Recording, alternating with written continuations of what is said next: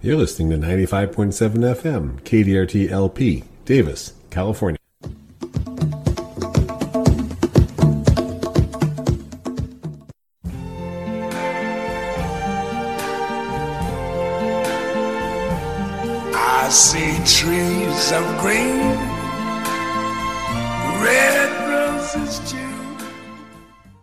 That music means it's time for the Davis Garden Show. This is Don Shore. And this is Lois Richter on a bright, beautiful, sunny Davis day. And yes, I get to say that in November because looking out my window, it's gorgeous. It's spectacular. It's 50 degrees as we are recording this program on Wednesday, November 17th. It will broadcast on Thursday, November 18th. Today's high temperature will be 62 degrees and tonight's low will be 43. Last few days, we've been having something that us old timers in the area have been talking about. Wow, doesn't this remind you of the old days?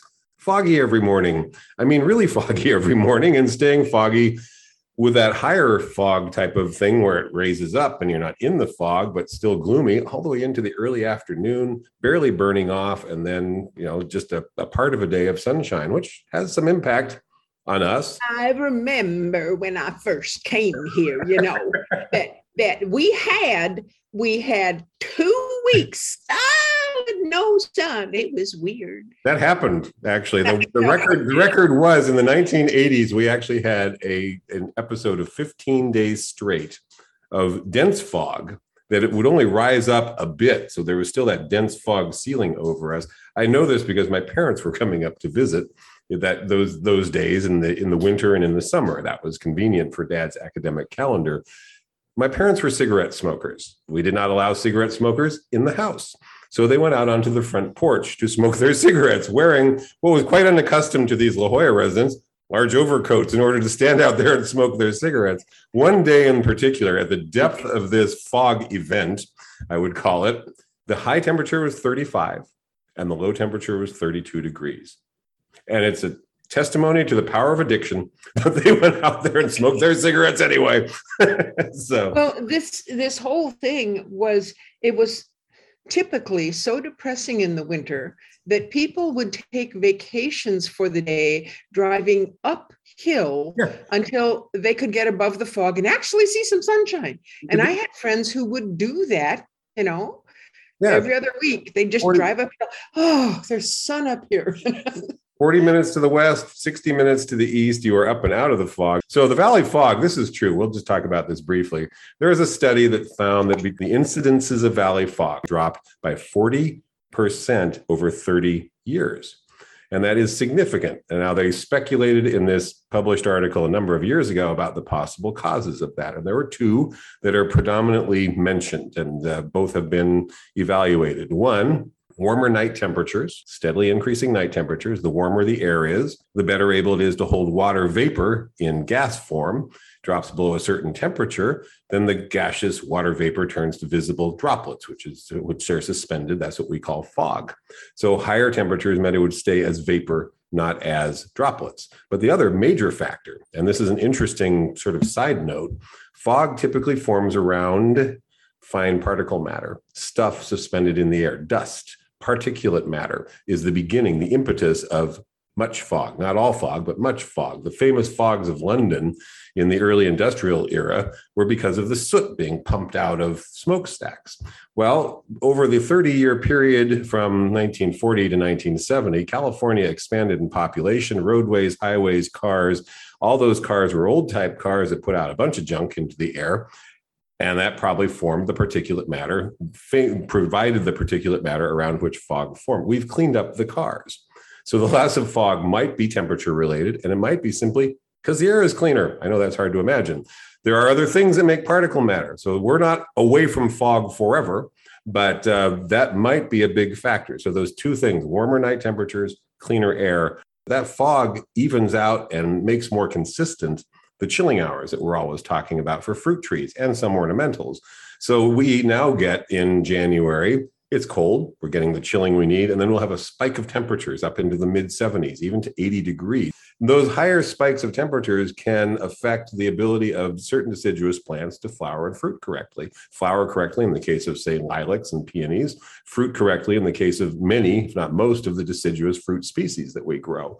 So it, it has implications for that. It makes the newer model of chilling, where we're looking at chilling portions, chilling units instead of chilling hours, even more important because it tells us about the impact of those temperatures above 60 degrees and how they actually you know negatively affect the tree's ability to go into and come out of dormancy and flower and fruit correctly.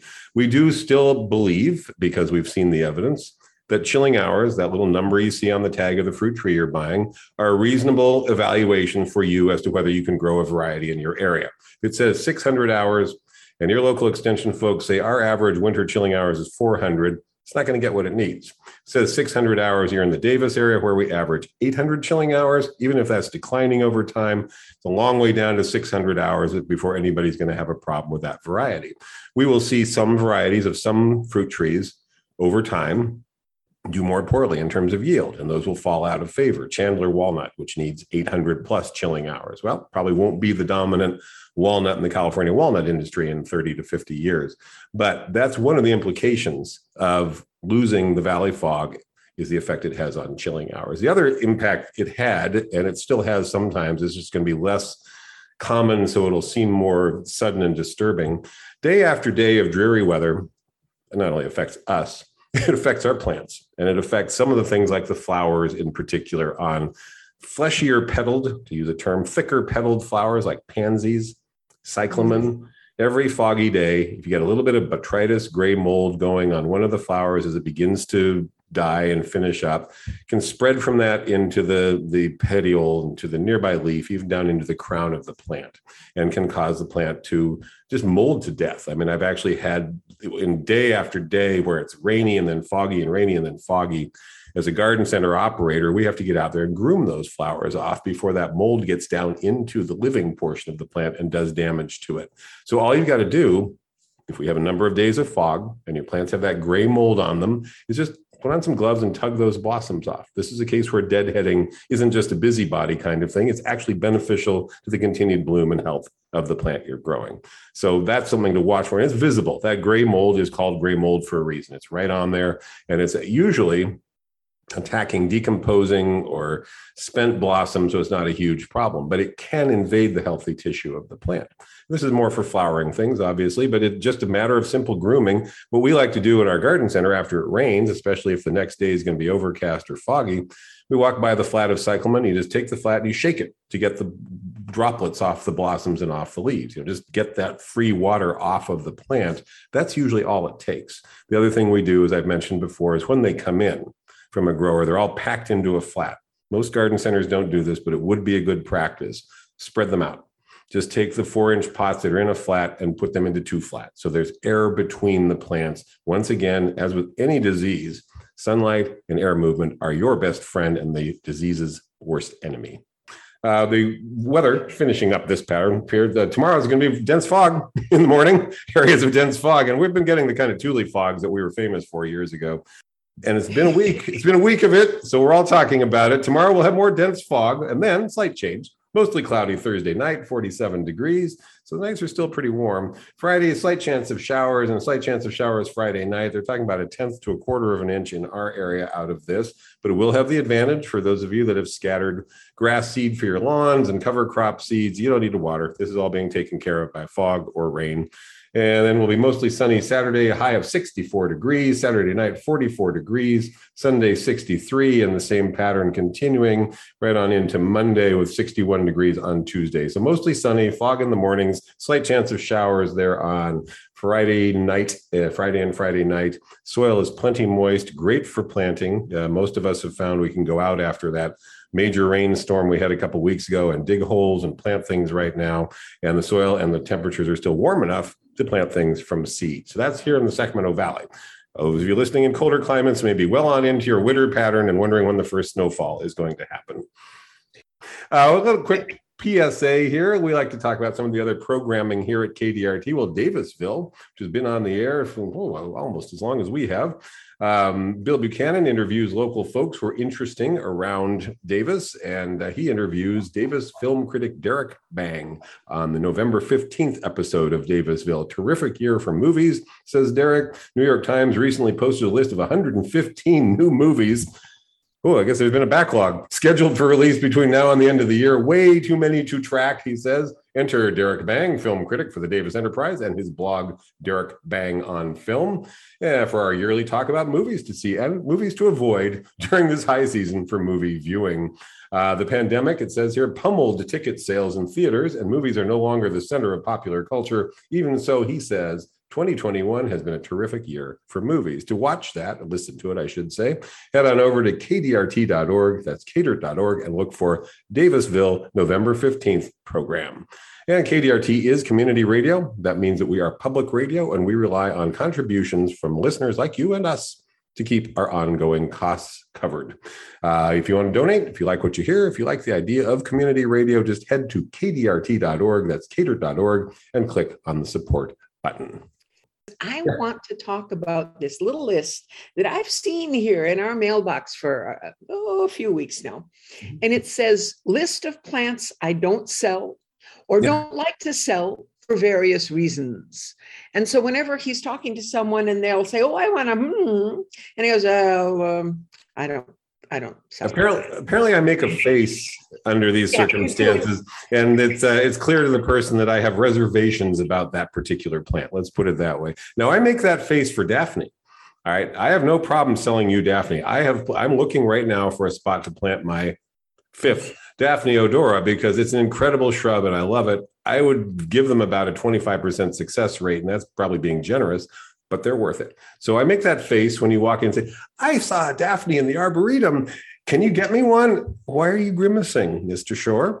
and it's not that a I'm, list of plants I don't sell. You have a list of plants you don't Yeah. sell. and it's What's not, on your list, Don? Daphne's not even on that list. It's not on the list because I simply want to have a conversation before I sell you one of those. And I'll give you oh. another example before we get That's to the conversation grimace, not the yucky grimace. Yeah, there's a. I- I just went through this with a customer who wanted a dwarf thread leaf Japanese maple, Acer palmatum, um, usually sold as laciniata, and there's a bunch of cultivars. They tend to be very lovely, fascinating, mounding trees with very slow growth rate. And um, I will tell them, but first of all, because they're very expensive, you know, these are 25% higher price typically than your average tree, uh, sometimes higher, and small. So you're paying way more money for a small plant. Um, the problem I have with them, as one example, is that the leaves always burn in the summer in our part of the valley. They just toast. I mean, I have It's one. a I, thread-like, and the edges burn, and the edges of a thread-like leaf are the entire leaf. yeah, I mean, the technical way of putting it is the surface area that's subject to burn from salts or low humidity on that particular leaf is higher than it is on your average Japanese maple. I have lots of regular Japanese maples, Acer palmatum, and they burn. The tips burn, the edges burn. If it's hot, windy, dry, even even in a sheltered location, they can look a little rough. But when you have that very finely divided leaf, all of that finely divided edge will scorch after a two or three day heat wave. And I guarantee it's going to happen, even on bigger established plants. There, her answer was, My arborist says it will do fine. I said, That's absolutely fine. I'm just telling you this before you buy it, before I order it, because next summer, I don't want to say it this way, but I don't really want you coming in and complaining about it because I told you it was going to happen. And it's fine. It's cosmetic. It's not hurting the plant all that much, but it does make them pretty unattractive from about, you know, mid-July until fall. So that certainly reduces their appeal as a high price ornamental focal point in the landscape, but you're aware of it. It's not life threatening. Two two questions. One is, if someone forces you to sell them a plant that you don't think will do well in here, do you tell them, and this one is not guaranteed? I don't say it that way. I've made it pretty clear with the 15 minute preamble to writing down the special order that uh, you know there are I have reservations about this. So if they come in the next summer, I'm going to say, remember that conversation we had. Okay, so the second one is plant, how, guar- plant how guarantees. that Say what? finish? Plant guarantees are a controversial topic in the nursery industry, and good reason. This is one of the reasons. You know, I, we've sold, we've said, here's a problem with this plant. You buy it anyway. You come back later. You know, that doesn't seem like a fair use of my time or resources. So, Yeah. go ahead.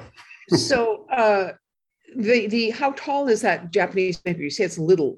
Yeah, it, like it grows like a. I mean, a very old plant will be six or seven feet with equal spread. It's usually a real focal point. It's usually that, this is the problem. It's usually right in the middle of a beautiful little landscape with interesting accent plants. It looks great in the spring. There's no question it will look nice till about May. And then what happens will have to do with how old it is, how well the roots have established, how you're watering. They're not drought tolerant, and where it is. I mean, if it's getting any afternoon sun, I can guarantee that's going to make the problem worse. But or the north wind. So, what about instead of planting that plant, if they were to plant Cousin Itt? Sure, acacia. Well, that'd be more sun preferring. I mean, this is the other issue I run into is people want this focal tree, and I say, "Oh, really? What time of day does it get sun?" Well, it's in the shade all morning, uh, so it's in the sun all afternoon. Okay, that's full sun. Which we don't consider that shade here in the valley. So, anyway, that's just one example. But go ahead and, and take a quick look at that list there, and we'll talk about a couple of these. We'll make this an ongoing feature. So is this something that is available on your website, on no. your No. no. staff is aware of it. staff is aware of it. Okay. Yeah. So I, what he's got, it's got three columns. I, uh, when did you stop selling it? Yeah. What is, what, what is it? Uh, what is its common name? And then the cause, the reason you stopped selling it. And yeah. I'm looking at the cause column and it goes crown and root rot, crown and root rot, crown and root rot, stem yeah. and branch dieback, crown and root rot, stem and branch dieback, crown and root rot, crown and yeah. My goodness, Don. So crown and root rot is the biggest problem in our area for a lot of species. We've had many conversations on this show about Phytophthora cinnamomi, yeah. Phytophthora cinnamomi. That's crown and root rot. Many, many, many plants are susceptible to it. Some plants are resistant. Some plants are apparently so susceptible to it that they're just chronic problems in our nursery production and in landscaping. And when I've had repeated incidents of people coming back with a particular plant one out of five, two out of five, or over and over in the same spot failing, uh, you know, I begin to make note of this. And some of it, it, this may not be a problem if you're listening in a climate that's not as extremely hot as ours. Phytophthora cinnamomi, which is what we call crown and root rot, uh, attacks when plants are stressed. It attacks plants when they're buried too deeply. The stem is covered with soil. Uh, it's a it's a major problem for us here. If you're way up in the Pacific Northwest, I remember as I've mentioned previously, was having a conversation with a, an academic up there about crown rot. We were talking about this plant or that plant, and then I mentioned the parameters for the problem: high temperature, high moisture. And her answer was, no, no, no, this is a lower temperature problem. And I said, wait, which Phytophthora are you talking about then? And she mentioned a different species, which is prevalent in that area. And its, its range was cooler than our the range of our much more common crown and root rot organism, Phytophthora cinnamomi. If you jump online and start Googling Phytophthora, neither hers nor ours is what's going to come up first. First, you're going to have to get past all the sudden oak death reports. And that's a coastal California zone issue in Northern California. And it's killing tens of thousands, hundreds of thousands of trees in Sunset Zone 17 right on the coast, the fog belt itself. When it came into California 30 years ago, we were terrified because it hit so many different species, and we were afraid this would just move right into the valley, move up and down the state, kill a lot of native trees. Well, no, good news for the rest of us who don't live there. It's very specific to that zone. It doesn't even come further into the counties that are Bay Area zones. But that's an example of a disease that has a particular temperature range, a particular geographic range, and affects those plants. We're talking about crown and root rot is a common problem. And you can look through the first four or five on this list and you'll see a, a trend. Go ahead and read a couple of so, them. So, um, Ceanothus, the dark star, and Julia Phelps in particular, and other hybrids, Fremontodendron, Leptospermum. Hey, Don, these are all California natives. Well, no, Leptospermum is New Zealand, but that's okay. Yeah. But I mean, they're okay. So they're uh, Mediterranean climate. Yeah. Um, Mayten, California wax myrtle, Pittosporum. We're going to talk about that one in a moment. Yeah, the Ceanothus fremontodendron are California native woody plants. Um, generally speaking, you do well with them in coastal parts of California or anywhere you're on a slope and have water that percolates away from the crown whenever there's any excess water, and when your temp- where your temperatures are not consistently extremely high. Our average high temperature July and August is 93 degrees, and there's certainly many days that are well above that. Um, that's not the case in coastal California. It's not the case even in the Sierra foothills or the Coast Range, pretty much anywhere. This is a chronic problem with woody plants of California native origin. And it comes up more and more because as municipalities are enforcing landscape requirements in as part of their drought tolerant drought requirements, I guess you will say, or regulations, there's a tendency to move towards California native plants. Here in the valley, none of those woody plants would be native. I just have to say that, and I have to say it over and over. We're a valley grassland plant community. If you want to do California native plants in Davis, Woodland, Dixon, you should plant some of the really cool, interesting bunch grasses that would grow here in the valley. So you know this isn't native here. Fremontodendron is not native here.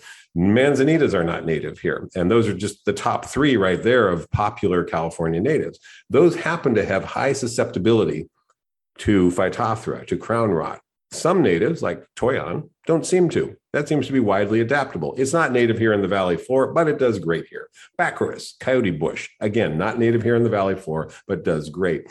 And so I have found Ceanothus in general, by far the most popular California native plant, and some species of Ceanothus in particular I sell someone five, they come back, four of them have died. I sell them five more, four more die. You know, and that's the pattern. It isn't 100%, it's not 10%, it's uh, significant losses and a few of them established.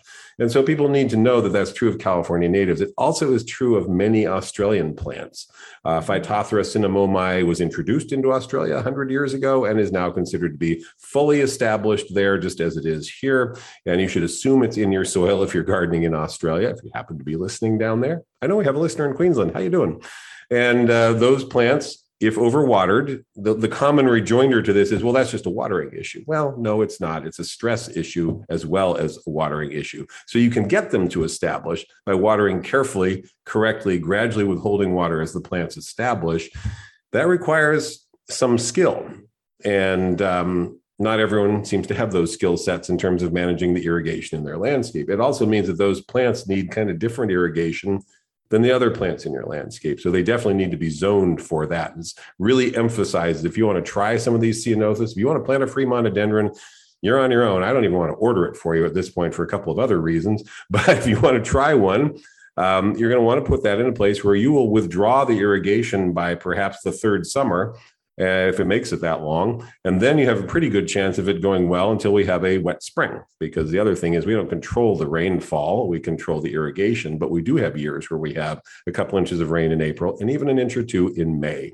And rain in May is devastating for a lot of these plants because it saturates the whole root zone while the soil is warm and the air temperatures are warm. And that's when we get a lot of cases of phytophthora on otherwise heretofore seemingly healthy plants. So you mentioned leptospermum, which was my very first case, open one one or two months in uh, way back in fall of 1981.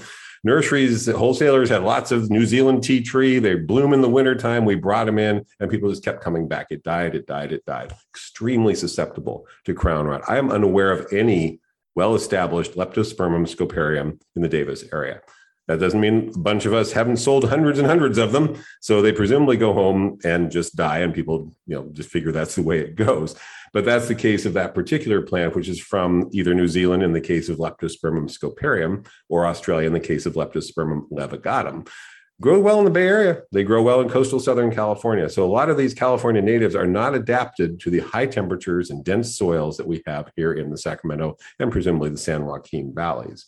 A couple of other odd ones, Mayten. Mayten is. I've, I've seen a Mayten tree. Is this a different plant? No, this is it. This is the Mayten tree, and it's a beautiful tree. I fell in love with them when I moved up here. It looks like a miniature evergreen weeping willow. It's a yeah. beautiful shiny leaf, and even when I was learning it as a student and they're walking the Hort class through the Arboretum, there were branches dying back on the large specimen that was in the Davis Arboretum. And my I remember then because this came up repeatedly over the next few decades. They didn't know what the cause of that dieback was, but they knew that every Mayten seemed to get it. They'll grow fine and then we'll have either a severe drought stress or a winter cold snap or something.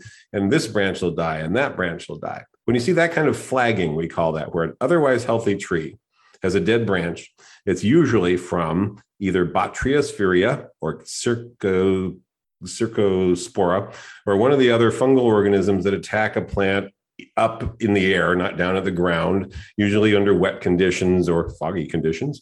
And it infects a point somewhere on the branch, and everything past that point dies, and the plant manages to wall it off with protective, you know, scar tissue, and the plant goes on growing. So you just prune that out. Well, that's the thing. You have to keep doing that throughout the life of a May Mayten. And it's a frustrating problem. So that's a different, that's sort of an aerial bombardment by fungus, not a soil attack, but nevertheless, it's a chronic problem. So I don't like to sell those trees. Let's just do a couple more here. Well, before we get off of that first bunch, um, uh, pittosporum. Yeah, pittosporum. Pittosporum is that's that's mock orange. It's everywhere. Yeah, and Pittosporum tobira does great. I'm looking out my window at a beautiful, beautiful plant that gives me wonderful lemon scented blossoms in the spring. It's 10 feet from the window. I just open the window and I love it. I've never had any disease problem on Pittosporum or Pittosporum, if you prefer, tobira, the probably the best known of the genus, but widely popular in the San Francisco Bay Area and in Southern California is Pittosporum tenuifolium, or the black stem Pittosporum and Pittosporum eugenioides, which looks like that, but with kind of wavy leaves. Very attractive, very popular because they're very columnar, upright growers. And there's a bunch of cultivars of Pittosporum tenuifolium, including one called golf ball, which is just a little tight growing round mound of a shrub and it literally looks like a giant could walk along with a golf club and send that off into the uh, the atmosphere um, they all get this problem in the valley when it's hot and normal watering, you're caring for them perfectly, perfectly correctly, a branch will die, and then another branch will die, and then several branches will die, and the plant keeps growing. So again, this is just like the problem on the Mayten, but it's so chronic that um, all I do now, I don't stock this plant. I don't order it. I talk people out of it.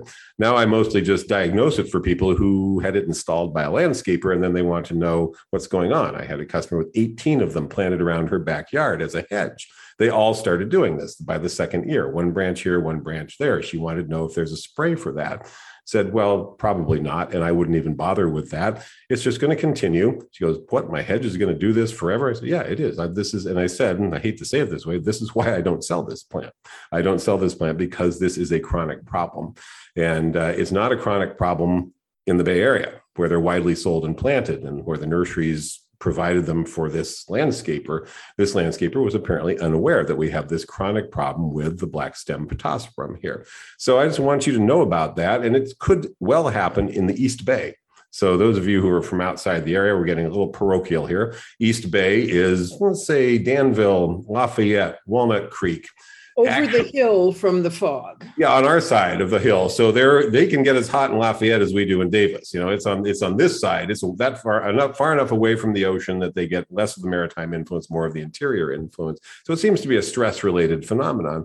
If you or your landscaper or your local master gardeners or longtime gardeners are aware of these kinds of problems on a particular plant, take heed of that because that's not going to be in the description of the plant in the nursery catalog. It's not going to be the kind of thing that you're going to get from a designer or landscape architect because they typically don't have long-term experience with these things in the landscape. They just know to spec them by their particular characteristics. And i look over landscape design plans all the time and i strongly suggest certain plants be pulled out. And the next one on the list Myrica californica. Had a customer walk in whose landscaper had spec 21 15 gallon i don't know why Myrica californicas And this is a big tree too. isn't well, it? it's no, it's you're thinking of the other uh, myrtle. This is a California wax myrtle, which is a shrub. Uh, it's a big. If you go over to the to the coastal areas, you'll see this all the time. It's native from the coastal areas, and it is chronically susceptible to crown rot here. Uh, I would venture that 50% of those would be dead within three years. And nevertheless, a designer had installed that had you know spec them for the landscape. So I saved that guy a whole lot of money by just shifting him over to something else, xylosma or some totally reliable plant. Um, I said, I don't mind you putting in three, four, five of these. I would love to be wrong about this plant. I would love to be wrong about Pittosporum tenuifolium. You can grow an individual specimen out with minimal pruning, more open growth habit, and have a lovely plant. A big part of the problem is the clipping. The constant clipping of these these types of plants, where you're using them as hedges, you're making a denser growth habit, which simply invites fungus. You're um, you're pruning constantly. and If you happen to do it on a plant that happens to be vulnerable to an organism that attacks through the cut wound, you're opening it up to that if you do it when it's about to rain or when it's raining or foggy or something like that. So you can perhaps, with more natural growing conditions and drier conditions as you water more correctly, and maybe even thinning them out for a little better air movement because sunlight and air movement are the enemies of disease. Come back full circle, haven't we? you can probably grow this. You could have your hedge of Pittosporum tenuifolium. Just be aware that you're going to have an ongoing dieback problem. And as a nursery owner, I would prefer not to have to talk to you about that three to five years from now. So I prefer to sell you something that'll succeed. Let's do the next three, and then we'll save this topic for, for ongoing. There's a, a few more that have the crown and rot as their reason that he's not selling them. Um, I'm going to say Sunset Gold, Breath of Heaven. Yeah, this is an important one. Coleonema sunset gold has become ubiquitous in the landscape trade. It is a popular plant because it has this soft, feathery, golden green foliage. And it's replaced junipers in a lot of landscapes. That's good. You know, most of us aren't big fans of junipers for one reason or another. Sunset gold, oh, it's been what 25 years on the market now. We've sold them like crazy. They are just dying and mm-hmm. it's clearly Phytophthora. And I don't know if it's a nursery industry production issue that starts it, because this is a big problem in the nursery industry. It's very, very difficult for nurseries to not have Phytophthora. But these are plants where people are buying 10, 12 of them, putting them in. And the classic pattern with crown and root rot is you have 12 of them in the same exposure, you think. You're watering them all the same, you think, and three of them die. And the other nine are fine. That's a very typical Phytophthora pattern. If we were to get down on our hands and knees and get down there and look at the crown of the plant, we'd probably find that they were planted too deep because that's one of the easiest ways to invite Phytophthora crown rot is put dirt up against the stem and keep it wet. But it also just happens sometimes there's a little bit of a grade difference. You know, that's where water collects when it, there's excess water or whatever. And sometimes there's no apparent difference. And the Coleonema has been moving into this territory of 10, 20, 30% loss rates from plantings in normal soils, properly irrigated, that I'm backing off on it. And I'm just not stocking it routinely as I used to do. And when it's on someone's design plan, I mention these issues. Say, I'm fine with you planting these. Just be aware that you might be coming back to me a year from now, either to replace the plant, which you can do. You know, the Phytophthora is in the soil, but if you water correctly, the next plant might be just fine or replace it with something that fits in your design scheme and doesn't get that. You know, in a couple of cases, we've swapped in a particular cultivar of Grevillea that I looked on Australian plant lists and found appears to be resistant to Phytophthora. Well, heck, let's try it here in California as well. So that one in particular, because millions of these are sold, I want people to be aware of it. And again, this is probably not an issue for you in the coastal areas. Probably more of an issue where there's high temperatures that are a factor in the infection and spread of Phytophthora. Let's do the next two real quick. Okay, so we've got Hardenbergia and Sollya, which are creepers, and then Gaura. So okay. Hardenbergia is the lilac vine, yeah. Happy Wanderer. Yeah, and that's become really popular when it first came on the market, again, about 25 years ago. We're again talking about an Australian species here beautiful royal purple flowers in the middle of winter. You know, I can tell you as a retailer, if it's royal purple, it will sell even if it dies. it doesn't matter. There, there's a subculture out there that likes deep purple no matter what, including me. Uh, there's lots. Of, it's a very, very popular color. And midwinter, how can you go wrong with that? We'd all noticed, and there's this was a conversation amongst uh, hort professionals, which I guess you can call me if you like, and also some designers and stuff around the area, around the Bay Area. We all kind of realized this plant lives five to seven years that's just the way it is. And that's great as long as you know that when you plant. I have no problem with people planting a short term landscape feature like that, as long as you know that that's what you're doing. And it grows vigorously. It's a great plant where you have a new house and your neighbor has a new house and you've got two stories each other and you want to have a fence extension while you're waiting for the shrubs and trees to grow up to provide some privacy. Hardenbergia will get to the top of that fence extension the first summer and it'll spread out over it by the second summer. It'll be a solid mass of foliage. It's a very dense, uh, vigorous vine. And those flowers in the winter, if you're in USDA zone nine or 10, sunset zones uh, 8, 9, 14 to 24, bloom right through the winter, and it's great. And then after four or five years, we just kept having this thing where the plant would die, and it's clearly dying at the base, and it's clearly dying, appears to be from Phytophthora. I could be something else, but the best evidence I have on the one on my property that died was Phytophthora. Sollya heterophylla the bluebell creeper, one of my favorite ground covering vines to plant under eucalyptus trees. That's where it was first introduced for because it grows under eucalyptus trees. Southern California listeners are probably well aware of this vine because of its use there. Again, five to 10 years, they do seem to die out, and it typically appears to be phytophthora. So I'm not going to not sell them. I just want people to be aware that This may be a transitional plant in your landscape. And a Hardenbergia, that's a classic use for it. It gives you quick screening, gives you privacy that you're after. And then by the time the shrub, you know, five years in, your shrubs are up, your trees are giving the privacy. You can take that vine out. And it's gotten a little messy by then anyway. So as long as you're aware of that, you know, uh, caveat emptor, as they say, buyer beware you just see it and buy it and plant it, well, please be aware that that plant seems to have a fairly short lifespan. That's true of some woody plants, golden bush daisy, lavenders. You know, we know that they tend to have a lifespan. Yes, individual plants can live a lot longer, but they tend to go three to five years.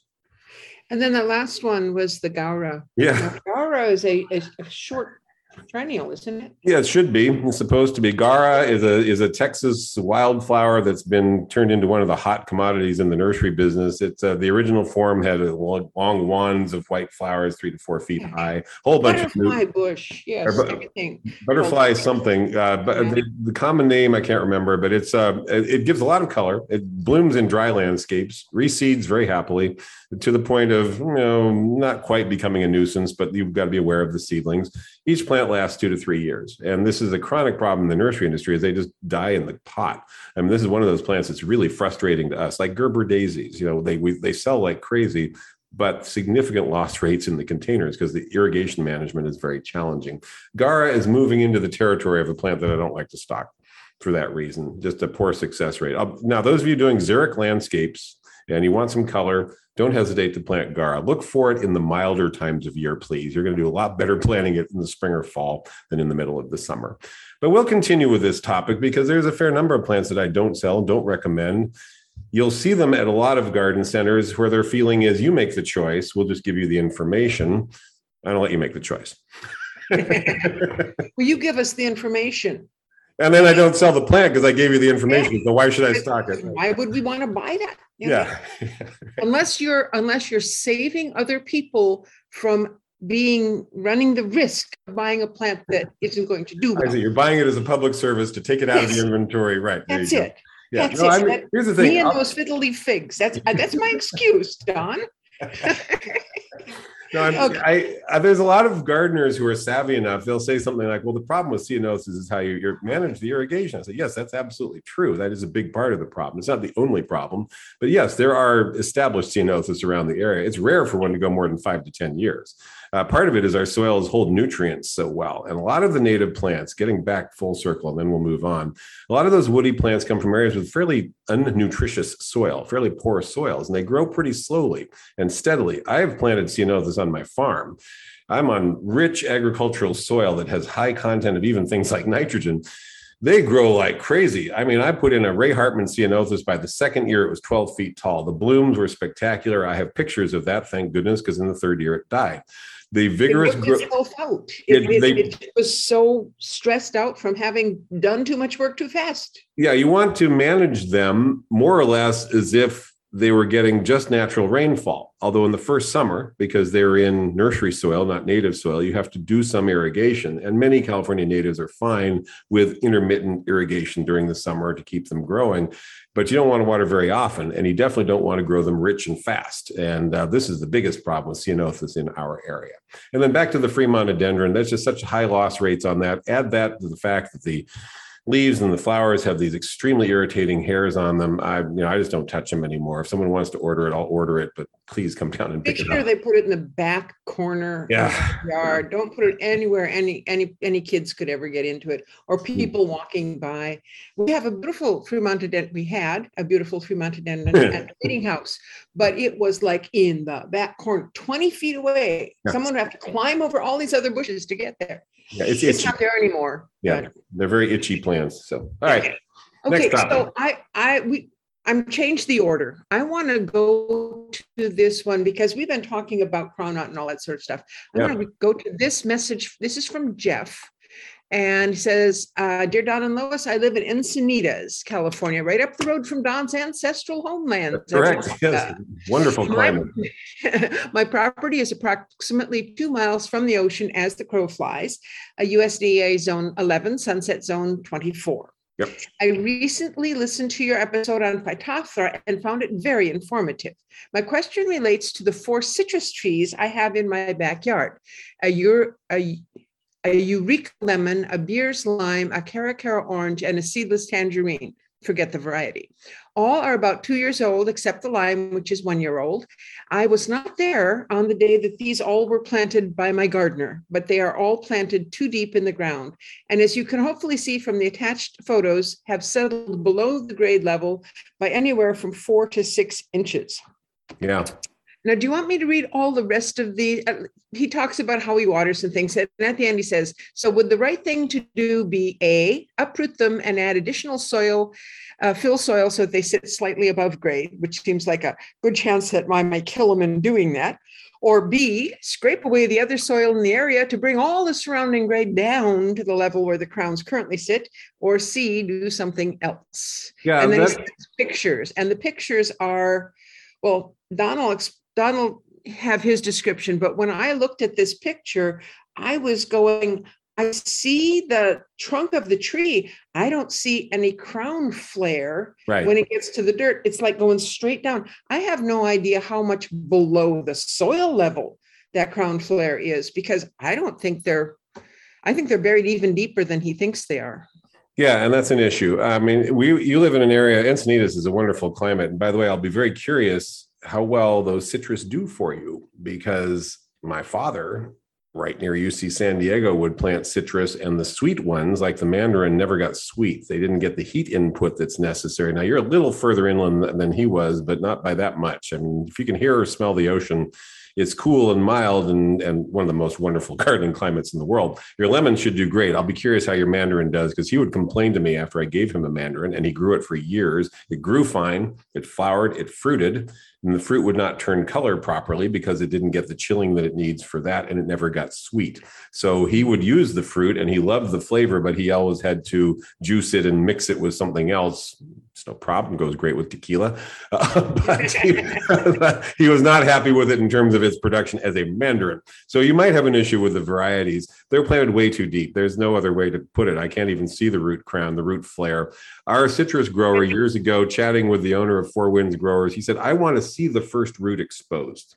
I want to see the very first root at the base there where the root flare is actually exposed I, because he, he, he found that if he would say that when he was talking to groups, there was no risk of them burying it too deep because they would be able to see that. They would be concerned, well, won't be a, won't it be a stress on the plant to have that root exposed? No, no, you can see exposed roots all the time on trees. That's not a problem. The problem will be if you bury it. And this, these from the pictures, not only is it buried, but it's sitting in a pit. That's a big I mean, it's like there's, it's, it's a very, it's a very deep.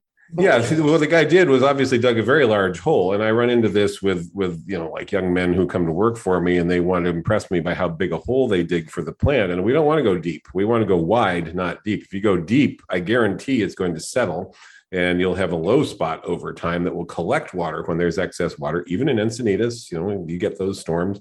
Your soil type makes a big difference. Our heavier soils here, that's going to be a real issue. If you have a slope at all, hypothetically, you could go in and pull away soil, a grade around the plant to create a, a level, slightly elevated spot right around that plant so that water flows around. And, uh, you know, we don't have those slopes here. There's no way to do that in the Davis area. We're completely flat. I don't think from your picture that you have that, particularly in the case of the pit. What's frustrating is that these trees look healthy. You know, most of them, they're growing and digging them up will be a stress on the plant. But I guarantee if you don't, a number of years down the road, you're going to run into a problem. And I very commonly end up diagnosing Phytophthora on 20, 25 year old citrus trees that were doing great until we had a, a tropical storm in the late spring or something where they, there's a lot of moisture when the weather was getting warmer, which also happens in Southern California occasionally. You know, those, those Gulf um, uh, monsoon storms that pass over San Diego, they don't usually get to the coast but they have in the past at times. And that's when the tree suddenly just starts dropping a lot of leaves, declines. You'll often see staining or sapping on the trunk at that point, and it's gone. There's no way to save it then. Uh, so this is something that you can go along for years without any problem. Then suddenly the conditions favor crown infection. So if they were mine, I hate to say this, I would probably go ahead in mild weather, which happens to be right now down there, uh, go ahead and dig them up carefully, elevate them so they're up above grade slightly, make a basin around them to water. That's fine, but not where water is going to be standing and collecting around the crown. I think in the long run, your trees will be healthier. I will say about Phytophthora on citrus, rootstocks vary as to their susceptibility to it.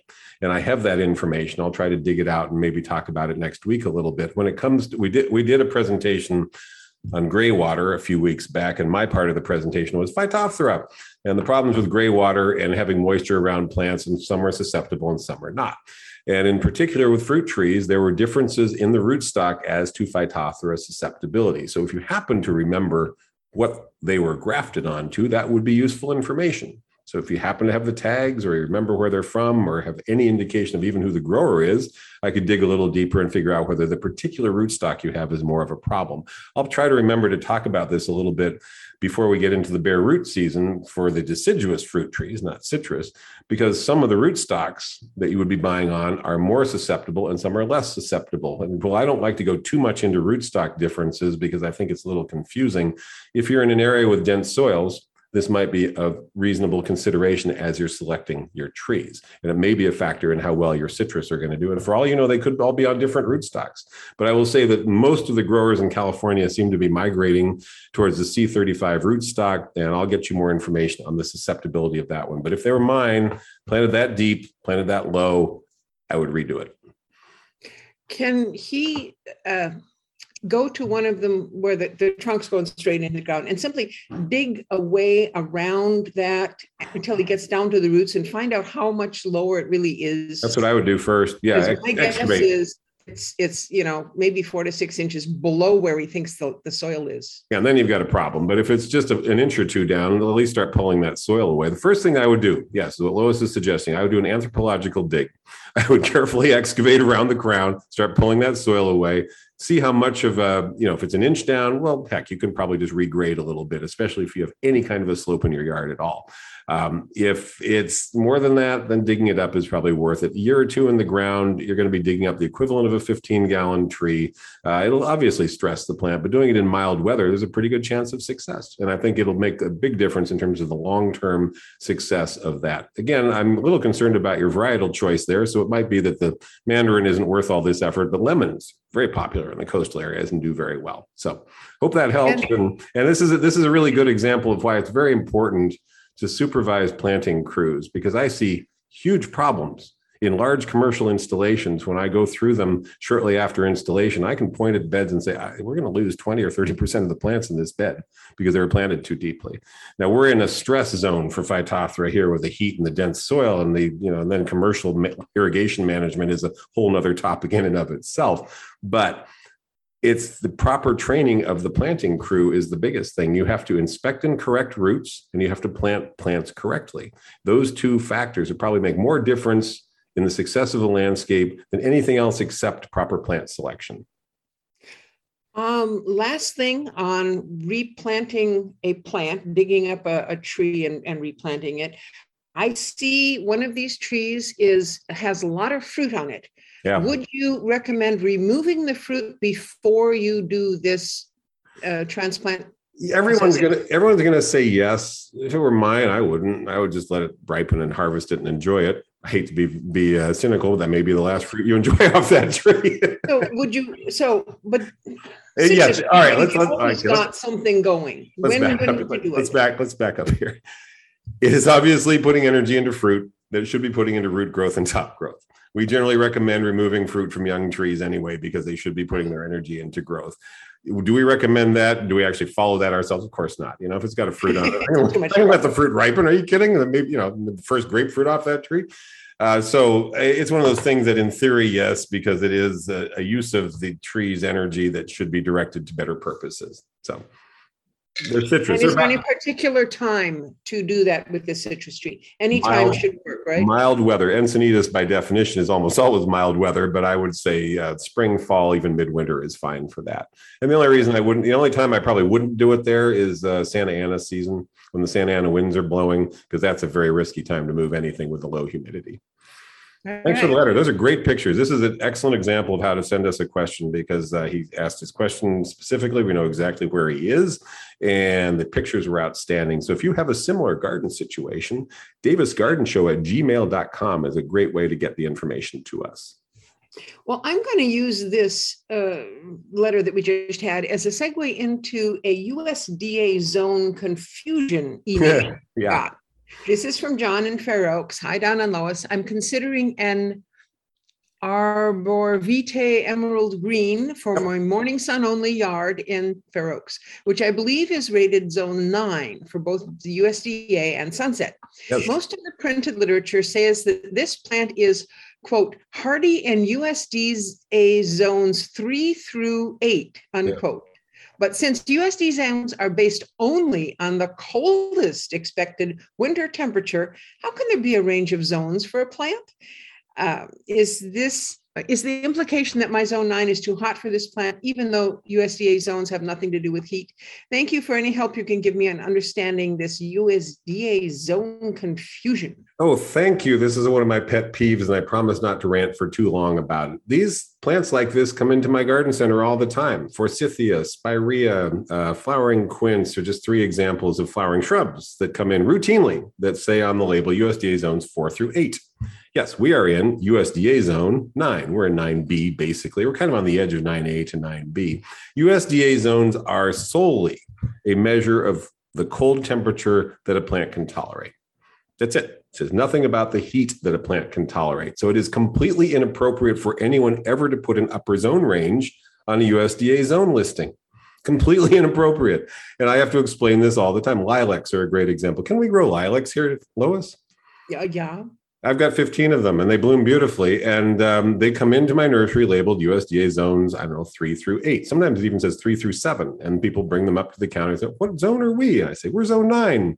Would you like to see pictures of my lilacs? Because they do just fine here. So it's a, and it's a, what's arbitrary about the USDA zones. One factor that kind of is a concern for plant professionals is that they're just based on arbitrary 10 degree differences. You know, the 30 to 30 degrees bottom is uh, USDA zone 10, 20 degrees zone 9, and so forth. And then they at least broke them into 9A, 9B. So that's 25 degrees is the difference between zone 9A and 9B. Well, we get below 25 degrees here not very every winter, but we do routinely. We did just three years ago get down to 23 degrees. So are we zone 9A or are we zone 9B? We usually don't get much below 25. So I guess you could say we're usually zone 9B. That's not very helpful. What does usually mean? But the main point of your question is they are not heat zones. They're strictly cold hardiness zones. So no label should ever say anything other than how low it can go. Uh, it's useful to me to know that that can't go below zone four. Not that I've ever gardened or had a retail nursery in zone three or four, but it's a big issue for folks in those zones. If it says upper zone eight, mm, ignore that. Honestly, uh, I don't happen to know how well the emerald green arborvitae is going to do in your yard. I don't. I've been a little nervous about this one for another reason, but um, it's not because of a cold issue, and it's not because of a heat issue.